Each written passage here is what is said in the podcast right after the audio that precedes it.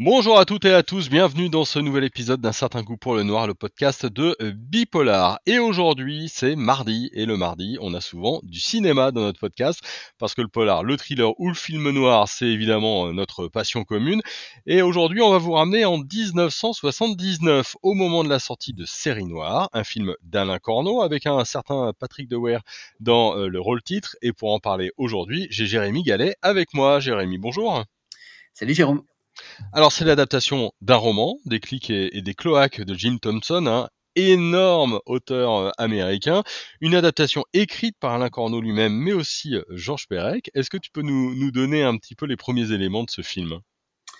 Alors, comme tu le disais, c'est l'adaptation du livre Des clics et des cloaques, un roman de Jim Thompson euh, qui est sorti en 1967. Donc, Jim Thompson, célèbre auteur du roman noir, scénariste aussi de deux films de Kubrick, Les Sentiers de la Gloire et L'Ultime Razia. Et ce récit est sorti sous un titre, sous son titre original qui est A Hell of a Woman, euh, qui est publié et qui va être publié ensuite dans la célèbre collection Série Noire de Gallimard, pour devenir le titre Série Noire lorsque ce récit sera adapté par euh, Corneau au cinéma. Euh, l'histoire est la même, c'est-à-dire que Corneau et Pérec, je parlerai tout à l'heure de Pérec, qui ont fait l'adaptation, s'inspirent du même héros, sauf qu'ils ne portent pas le même prénom. Il s'appelle Frank Dillon dans le récit euh, de Thompson. Il est vendeur au porte-à-porte, comme son avatar cinématographique qui s'appelle Frank Poupard. Et il est un jour confronté à une situation à la fois sordide et inattendue, euh, c'est-à-dire qu'une vieille dame plutôt revêche lui propose de coucher avec sa nièce Mona, qui est une gamine, pour le payer de ce qu'elle lui doit, puisqu'elle lui a acheté des affaires. Et euh, Dillon va voler au secours de, Mona, mais pour son plus grand malheur, et c'est le récit d'une descente aux enfers. Le film sera également le récit d'une descente aux enfers. Donc Corneau garde la trame du récit. Il travaille l'adaptation avec le célèbre écrivain Georges Perec. Georges Perec, c'est pas rien, en 1979, c'est quand même euh, l'auteur euh, des choses, c'est quand même l'auteur de La vie devant soi. Euh, et il va travailler à, cette transposition du récit en travaillant également sur les dialogues. Et ce, texte est donc, enfin, la trame de l'histoire est transposée dans la banlieue parisienne. Dillon, comme je l'ai dit, devient un poupard et Mona reste Mona. Donc le, décor est planté. dès la scène initiale, scène initiale qui, qui, est quand même assez marquante puisque c'est une espèce de scène muette, hallucinée, où Poupard se fait littéralement son cinéma en incarnant le personnage d'un polar avant de danser, de jouer euh, plusieurs instruments. Euh, c'est, on est dans un terrain vague, où, euh, boueux, les immeubles constituent un décor, une toile de fond grise. On est dans la banlieue parisienne, voilà. Donc ça donne déjà une ambiance très cafardeuse et les personnages seront à l'image du décor dans lequel ils évoluent. Ouais, c'est vrai que c'est un, film noir hein, dans son fond avec euh, euh, ce personnage euh, qui a pas vraiment d'envergure, hein, voilà. Mais tout de même, ce film a quand même une, sacrée distribution parce que Franck Poupard, on l'a dit, c'est Patrick Dewar, et puis Mona, c'est la toute jeune Marie Trintignant à ce moment-là.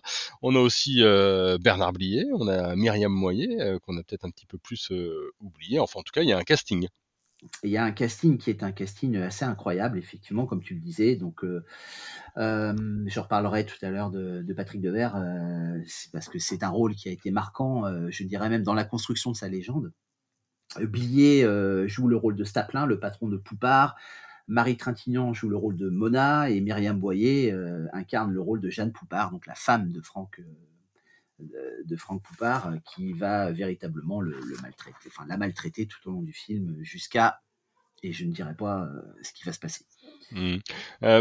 film, film sombre dans, dans, la banlieue française, peut-être aussi image d'une certaine époque, hein, avec Franck Poupard qui est, représentant, qui fait du, du, porte-à-porte. on, on, a comme ça une image de la France de la fin des années 70 oui, c'est un film qui est évidemment une incarnation, euh, je dirais, sociale, sociétale. On est euh, dans une période qui est une période de, récession économique. Euh, on n'est jamais que cinq ans après le premier choc, six ans après le premier choc pétrolier, en pleine période de chômage.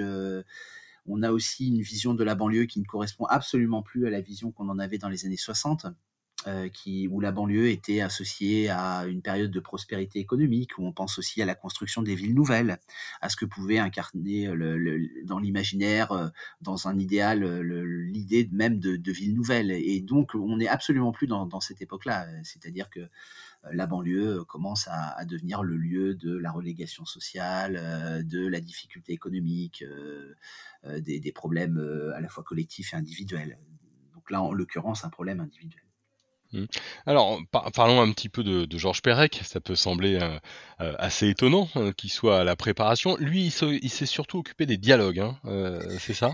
Oui, c'est ça, il s'est occupé des dialogues et c'est en cela d'ailleurs que on, on l'a peut-être pas assez dit parce que le, le, film a été tellement associé à Patrick Devers et on a tellement associé ce rôle au rôle de Devers qui, alors certains, j'en parlerai tout à l'heure, lui ont reproché de vampiriser le, le, le film.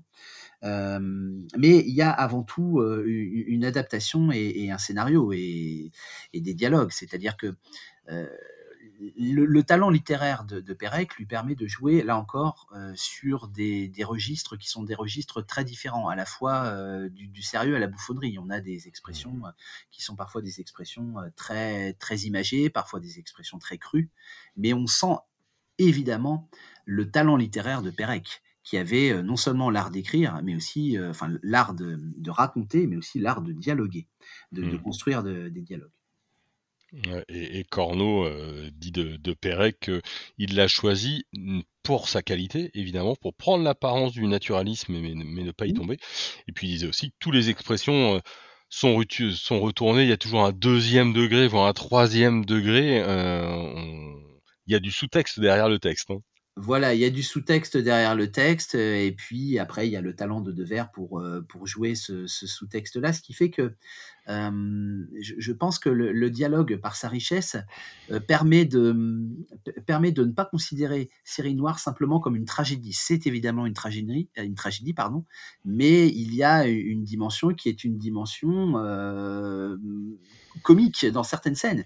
Si ces scènes étaient isolées, si elles étaient euh, considérées de façon isolée, on les, on les regarderait véritablement comme des scènes comiques. Mmh. C'est euh, le film aussi donc euh, d'Alain Corneau, qui est le, le, réalisateur, qui a lui aussi euh, participé à l'adaptation du roman. c'est un relativement jeune réalisateur, puisque c'est son seulement quatrième film, oui. mais après Police Python et, et, La Menace, il y a une sorte de, de, filiation. Après, il va faire le, le choix des armes. Ça se voilà. place dans un contexte. Exactement, c'est-à-dire que, comme tu le disais, c'est le quatrième film d'Alain Corneau qui reste fidèle à la fois au thriller, euh, qui reste fidèle au thriller tout en le, le lestant d'une dimension tragique qui sera l'une des dimensions principales de, son métrage.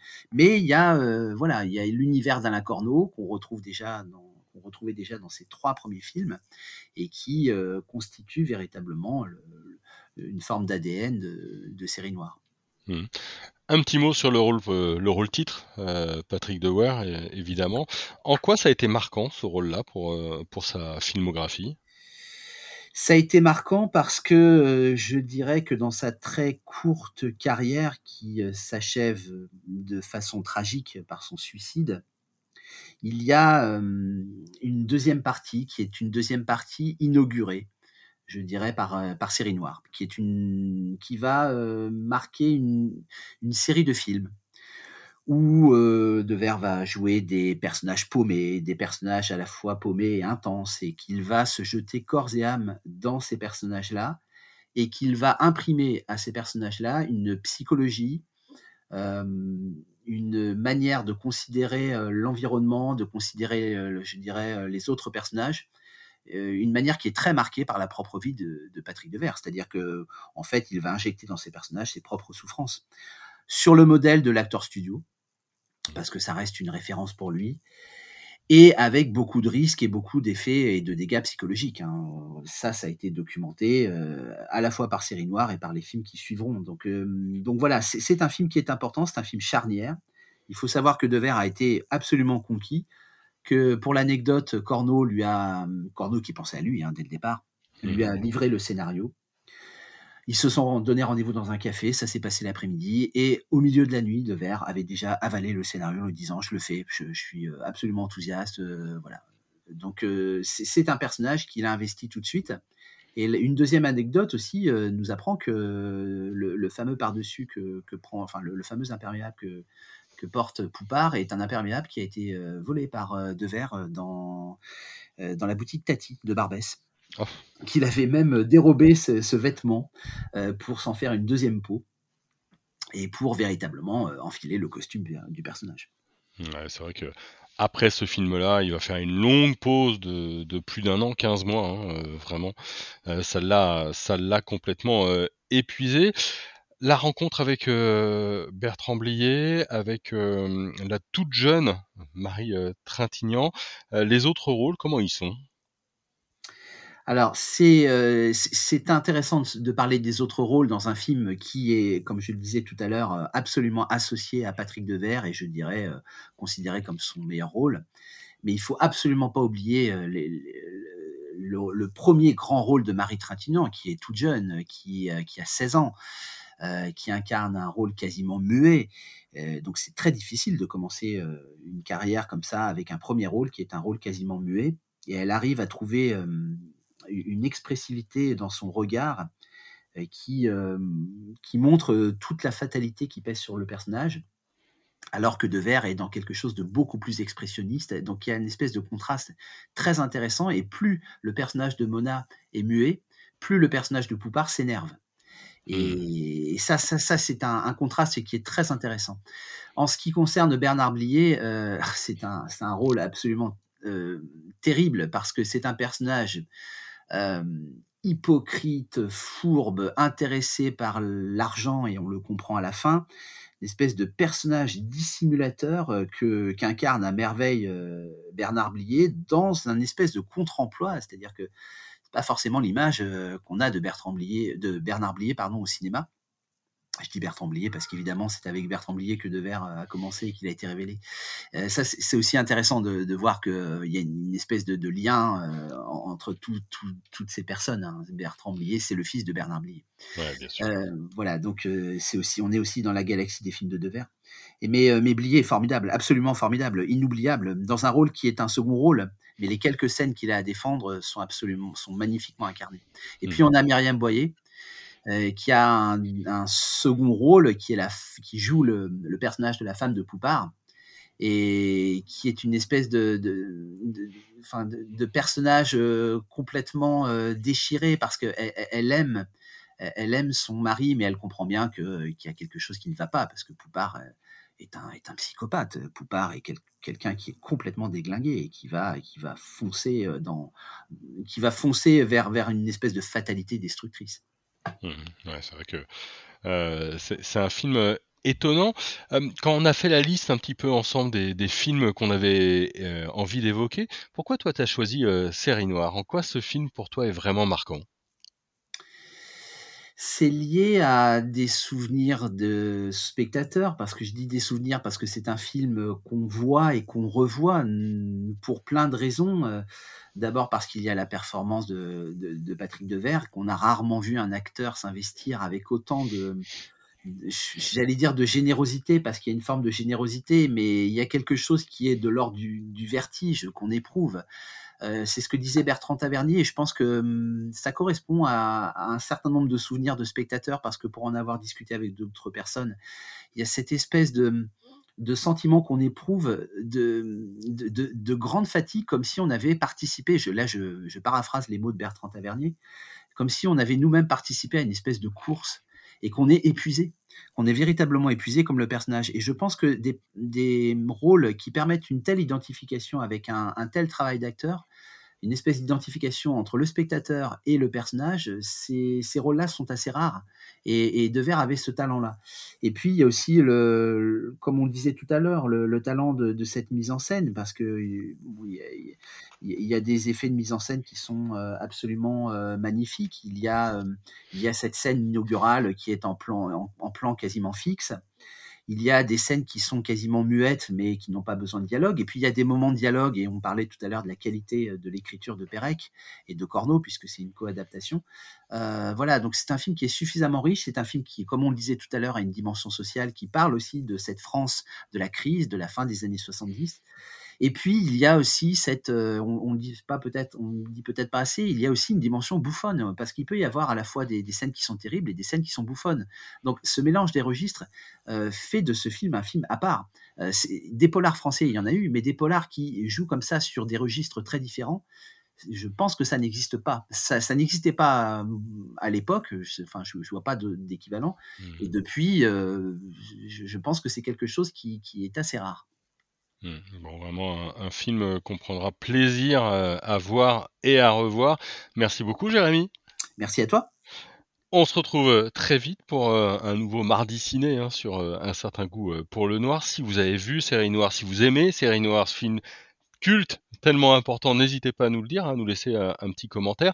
N'hésitez pas non plus à vous abonner, on a plein d'émissions, heu, en stock, mais aussi si vous abonnez, vous aurez la petite notification de chaque nouvelle émission et puis, heu, n'hésitez pas à nous laisser une petite note, hein, sur, Spotify, sur Apple Podcast, ou, sur, Deezer.